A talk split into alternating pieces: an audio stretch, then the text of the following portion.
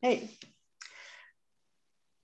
Today, I, I, want to dedicate my words to um, my dear friend Merritt, who passed away uh, this past week, and also to my dear friend Angyo, who will be born. And all of this in the realm of no birth, no death.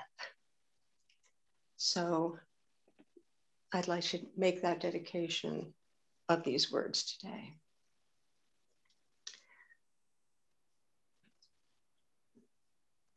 Right view, right intention, right speech, right action, right livelihood, right effort, and now the seventh spoke of the wheel, right mindfulness, a word that we've heard a lot these days, which is wonderful. Uh, the more even distortions of mindfulness, uh, the better. I want to begin with um, an understanding of mindfulness that might not be as uh, popular, as conventional as we might be experiencing. And I am going to speak from the point of view, I believe and I intend, from Zen practice.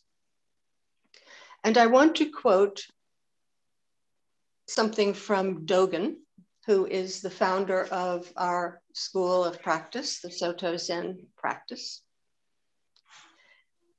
And it goes like this What all Buddhas and ancestors have received, maintained, and transmitted directly and simply is an ancient mirror.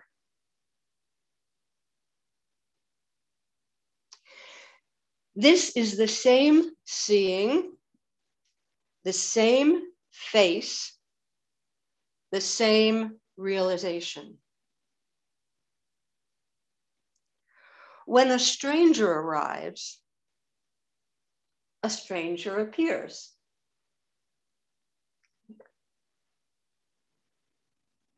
When a friend arrives, a friend appears. When the past comes, the past appears. As one thought moment. When the present comes, the present appears. When a Buddha arrives, a Buddha appears. When an ancestor comes, an ancestor appears.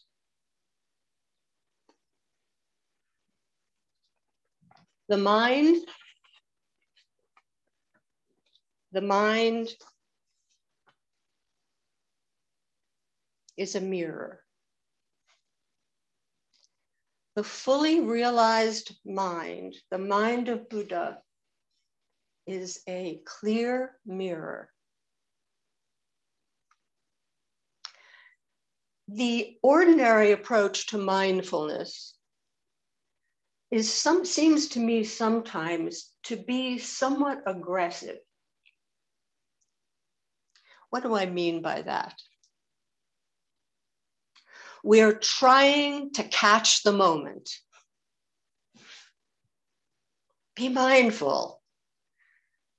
Be, be aware of this. Be aware of that. Be aware of that. Don't lose your concentration and so we're chasing, it's almost like trying to hold water. We're trying to be in the present moment, and it's always slipping away. And there's a kind of frustration that sets in because we're trying too hard.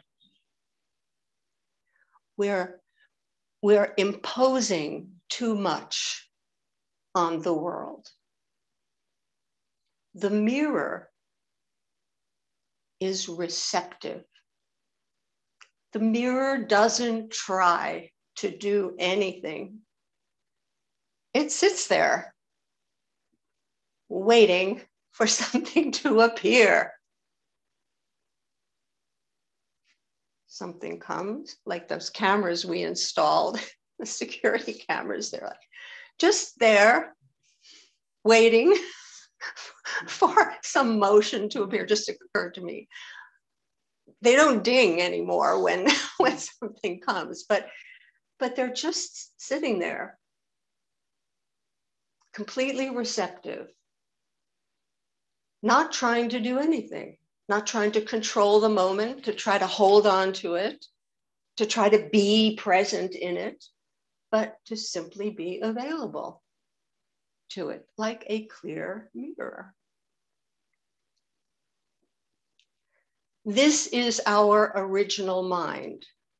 There, there's more to be said about this in more esoteric teachings, but we're not going to go there today. Because I'm using a, a metaphor that we can all understand, perhaps ultimately we know there is no mirror and there is nothing appearing, but we'll leave that in the atmosphere somewhere. Um, so let's say we've got we've got this, we're using this metaphor for the mind, which I think is a very apt one. Dogen uses it uh, repeatedly. In fact, he has a, a complete fascicle called The Ancient Mirror because it's a wonderful it's a wonderful way of imaging the pure mind the mind the zen mind. What happens? What happens to this wonderfully receptive open clear mind that isn't trying to do anything? That's just wondering at the world, just waiting for something to appear, waiting for something to arrive, and for us to be wondrous, amazed, and curious as to what that is. What is that? What is that that has arrived? So, what has happened? What we call what has happened hindrances things that get in the way of our clarity. And generally, in Buddhist practice, we speak about five hindrances. I'm going to try to translate those hindrances into this image of the mirror. Those hindrances are attachment, wanting, wanting to hold on, wanting to possess, wanting to control, aversion, don't wanting, don't wanting that, being in denial about that, uh, not liking that, not wanting to pay attention to that, Aver- aversion, attachment, aversion. These happen instantly. You, you often can't control them. Something appears, oh, I like that. Something appears, like, eh, no. Restlessness. Oh, yes. We can check that off. Uh, Georgie, you like checking things off restlessness. You know, the mind is just all, you know, this is very common in our practice. I didn't realize how busy, how restless my mind is, monkey mind. Mind is all over the place. Restlessness, boredom. Oh, I'm falling asleep on the cushion. Shutting down shutting down more. And perhaps one of the most troublesome hindrances is doubt.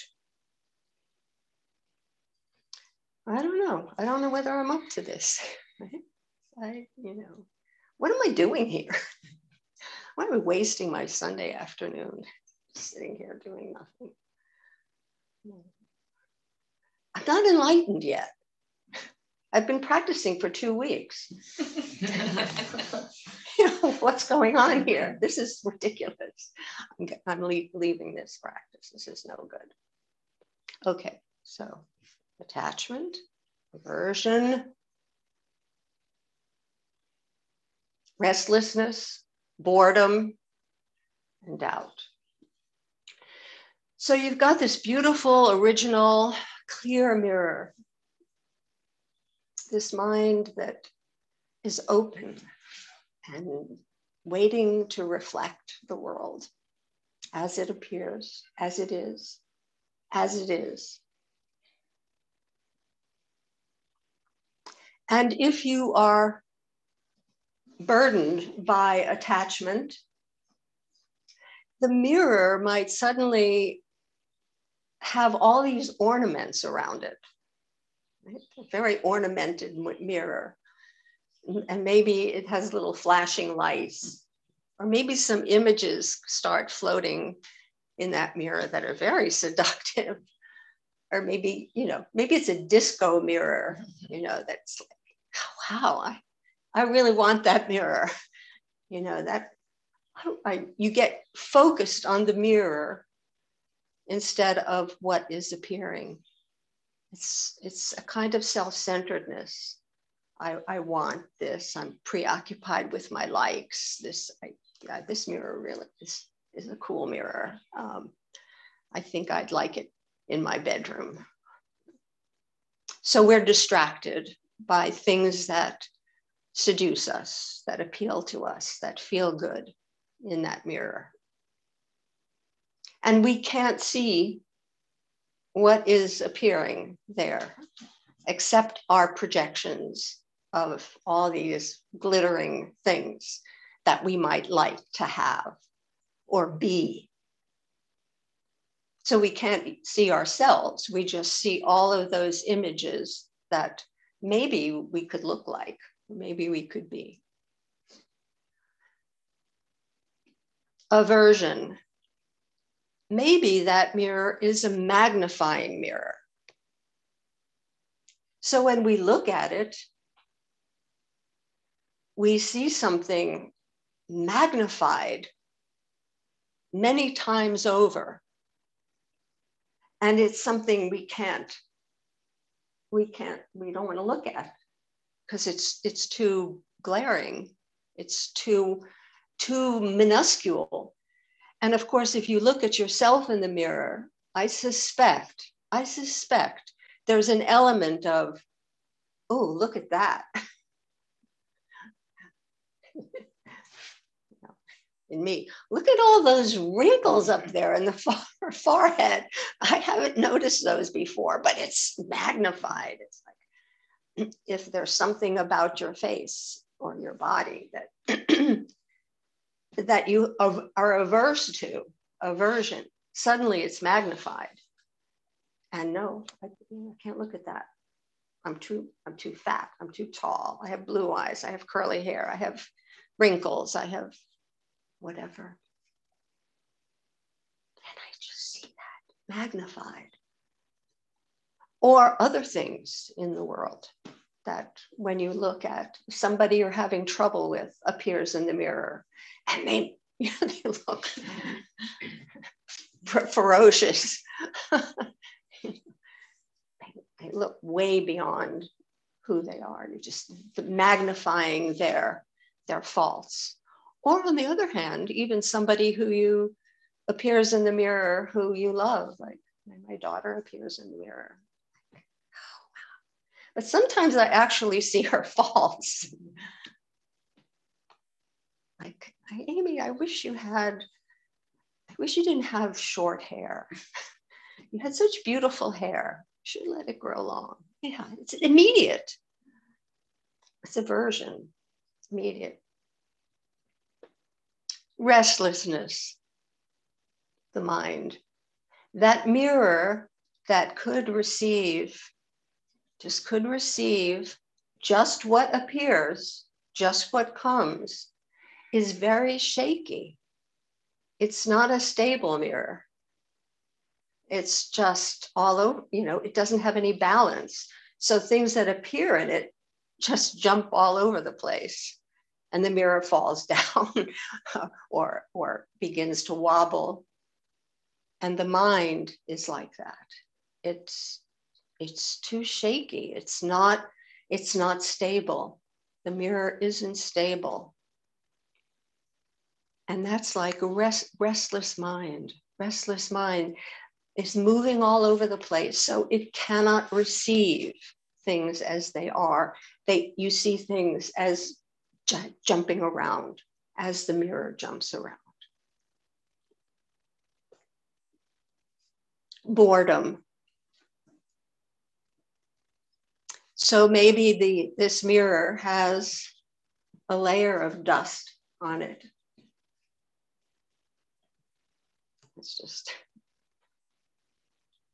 I'm just, don't bother me. I'm, I, I don't, you know, I'm just so bored with you, with it. Uh, I, I just don't want to address it. I don't want to see. I mean, I'm, I'm full of dust here. It's very dusty. And so nothing really penetrates because you're not, you're not able to penetrate that, that kind of, uh, we call it in, in Buddhism, torpor sloth, which is, I think, the very sound of the word suggests sloth, torpor, suggests what that feeling is that that mind that's dull, the mind that's dull, and maybe the mind that needs to sleep, to rest in order to restore its vitality.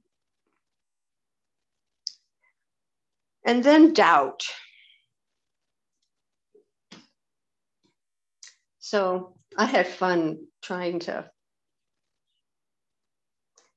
figure out how to describe this mirror relative to each of the hindrances. And the last one, the hindrance of doubt, suggested to me a funhouse mirror. Distorts everything. You, like you look in there and your eyes are over here and your nose is here. What's, you know, what's, that's not, that's not true. There's something really distorted about that. So you see everything, what we call in, in Buddhism, delusion. Uh, we're, we're, we're seeing things in a very distorted way based on our preconceptions, causes and conditions, the state of our minds. And so this original, this original clear mind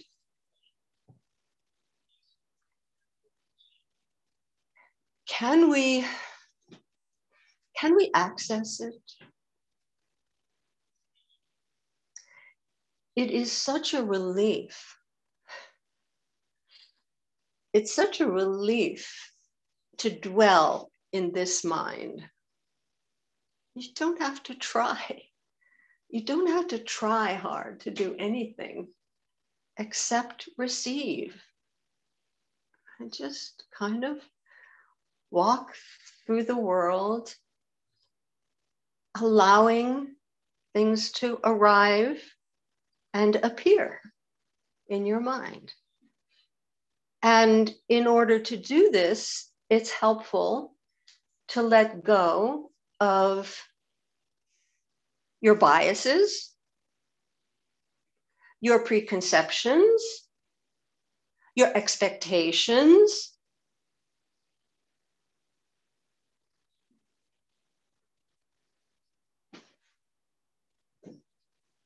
Your filters,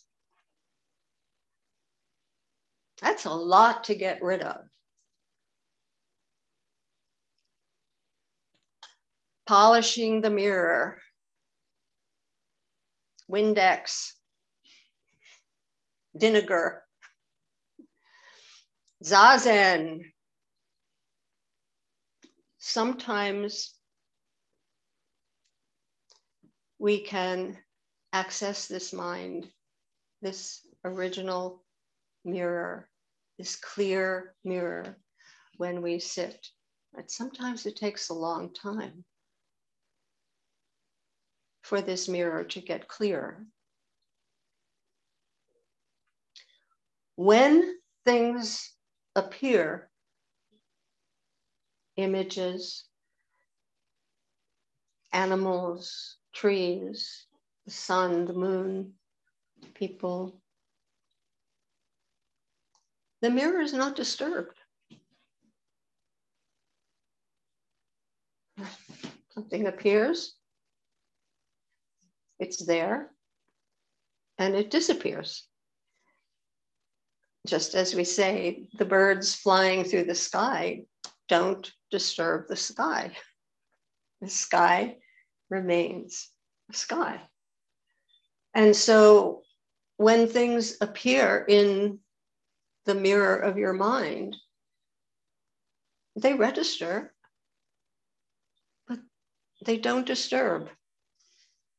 The mirror just registers what comes, what arrives, and responds. It's not that the mirror doesn't respond, it's not disturbed, but it responds with I see you.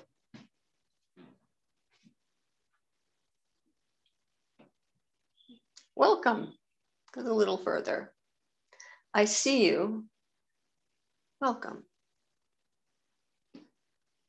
What is this? Who arrives?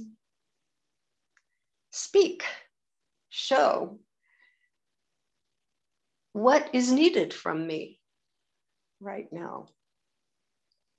you're you're basically having this curiosity about what has shown up in in this mirror. Because sometimes it's quite surprising and sometimes it's quite it can be quite scary. But you're not disturbed by the scary. You just rec- recognize it as this is scary. But your recognition is the recognition of a mirror, of just, yeah, I see this.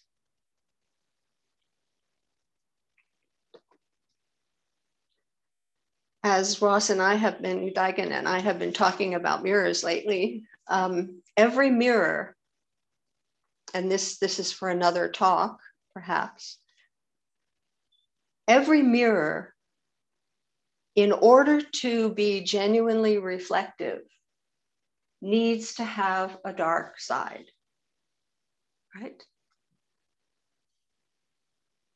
Otherwise, it's transparent, right? It's just glass. So I'm going to invite you to consider if you have this original mirror mind, what is its dark side?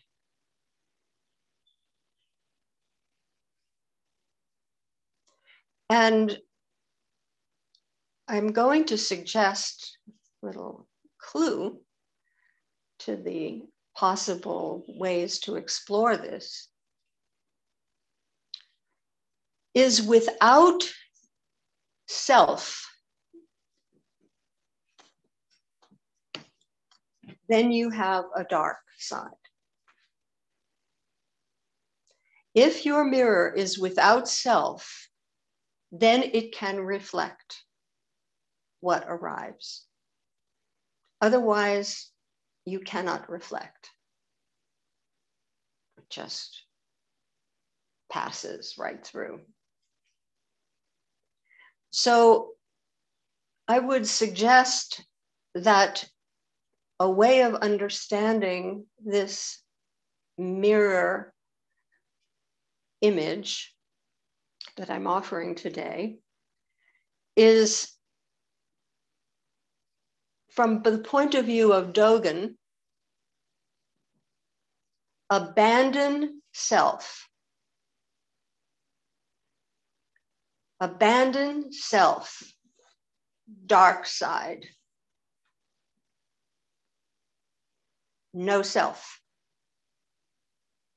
Accept reality. Be a mirror. Abandon self accept reality. Abandon self, become dark. Go dark. Then you can see things as they are. Then you can actually reflect things as they are.